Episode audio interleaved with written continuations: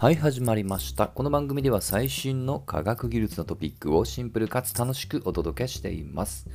今日のテーマは20年越しの科学の意識的な賭けが決着と題してお届けをしたいと思います。まあ、ちょっと長ったらしいタイトルです、えー科学にもいくつかホットな領域があり、まあ、間違いなく神経科学はその一つです。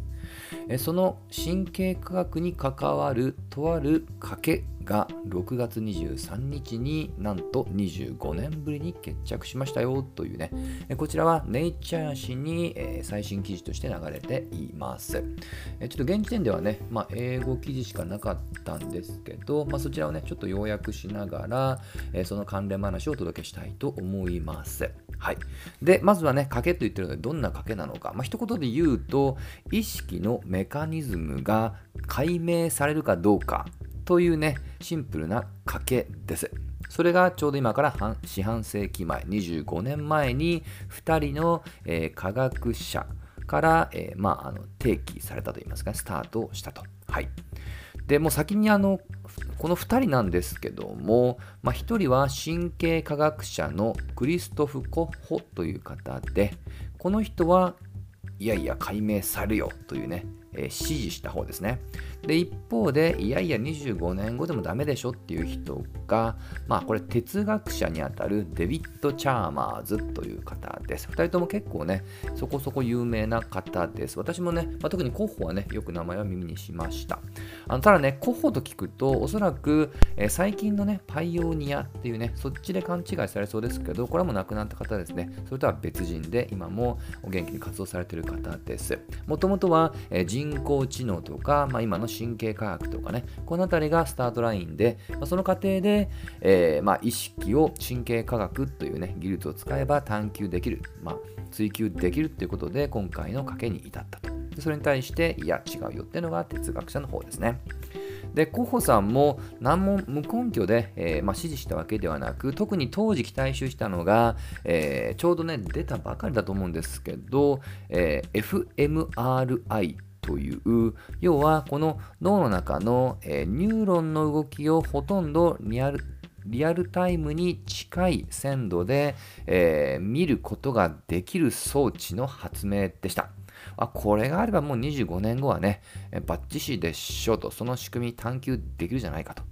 まあ、しかもね、もう一つの期待値が、これも当時は勃興期だったんですが、えー光遺伝技術です。まあ、要は特定のニューロンが特定の作用をしたときに、えーまあ、ピンポイントで分かるように、例えば発光させるとかね、まあ、そういった仕組みだと思ってください。はい。で、えー肝心の意識なんですが、まあ、今の話だけ聞くとね、なんとなく、あ、じゃあ、なんか賭けに勝っててもおかしくないと思うんですけど、結論としては、残念ながら意識は解明していないっていうことをね、今回も渋々でしょうけど、認めました。はい。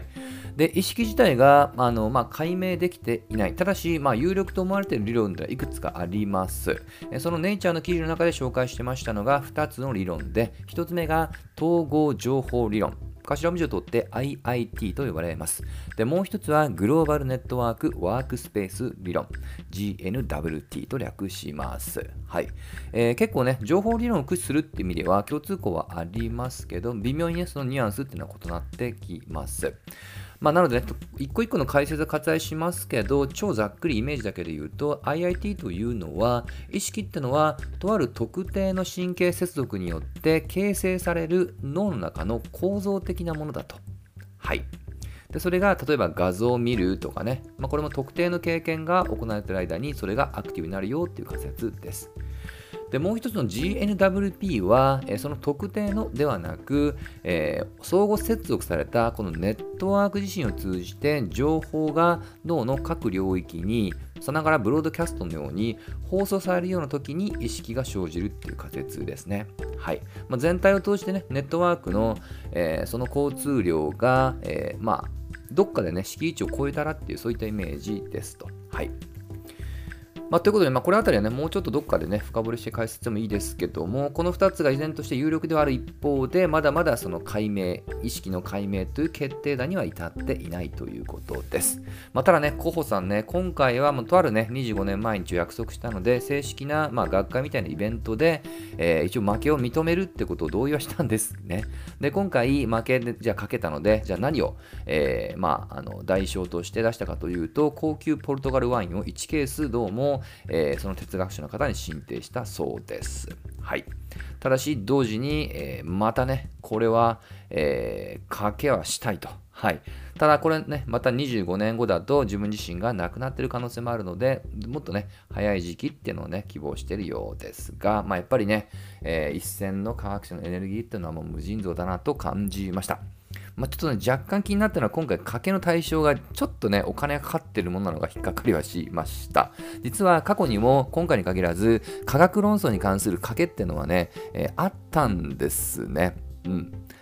で、それが実は結果としてそれを議論を誘発することによって科学全体の底上げにもつながったということもありました。まあ、ただね、そこで対象する賭けっていうのは、例えば百科事典1冊とか、えー、まあ、ほんと数ドルぐらいの切手とかね、本当にユーモアたっぷりのものがね、対象商品だったので、まあ、それに比べるとちょっと若干生々しくてね、えー、お金もかかってそうなのは気にはなりました。まあ、ですね、次回はもう少しね、えー、まあ、お金かかってるというよりはね、むしろほっこりするような意識的な賭けっていうのをね、ぜひ、えー、行って行っていただきたいなと思いました。といったところで今回はここまで。また次回一緒に楽しみましょう。